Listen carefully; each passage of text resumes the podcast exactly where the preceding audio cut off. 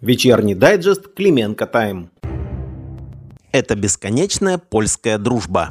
Протест польских перевозчиков на КПП Дорогуск-Ягодин продлен до 1 февраля 2024 года. Об этом сообщает один из активистов Рафал Меклер. Цитата. «Заявку на продление забастовки принято без оговорок», сообщает он.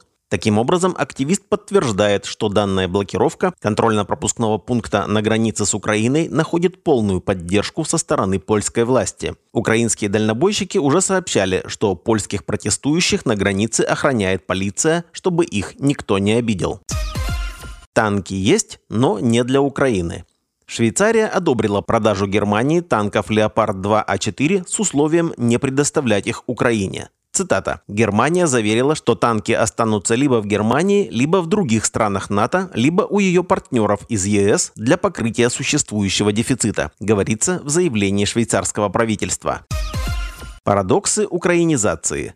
Русскоязычных украинцев не существует. Об этом заявил языковой омбудсмен Тарас Кремень, по мнению которого все мы граждане Украины. Как это обстоятельство отменяет язык мышления и общения, наш толковый шпрехенфюрер не пояснил. Он же порадовал свежей байкой о том, что якобы, когда солдаты ВСУ слышат русский язык, первая их реакция – выстрел. На наш взгляд, такого рода сообщения требуют личной проверки языковым омбудсменом на передовой, очень желательно в районе Авдеевки. Там сейчас никакая помощь лишней не будет, даже его.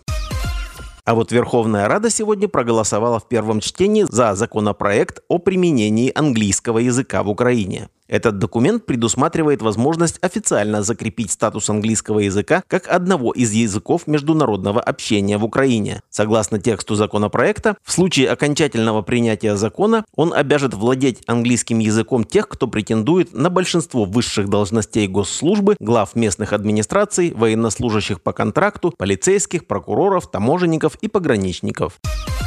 В энергосистеме Украины зафиксирован дефицит.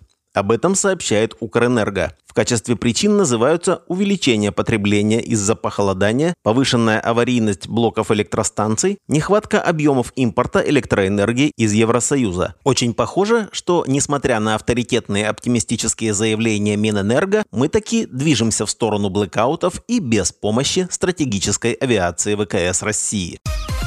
В Украине не будут отменять заочную форму обучения. Об этом заявил министр образования Лесовой. Цитата. «Мы услышали все аргументы общественности и депутатов. Сейчас о ее отмене речь не идет. В то же время ставим перед собой задачу трансформировать эту форму обучения таким образом, чтобы это действительно было о качестве».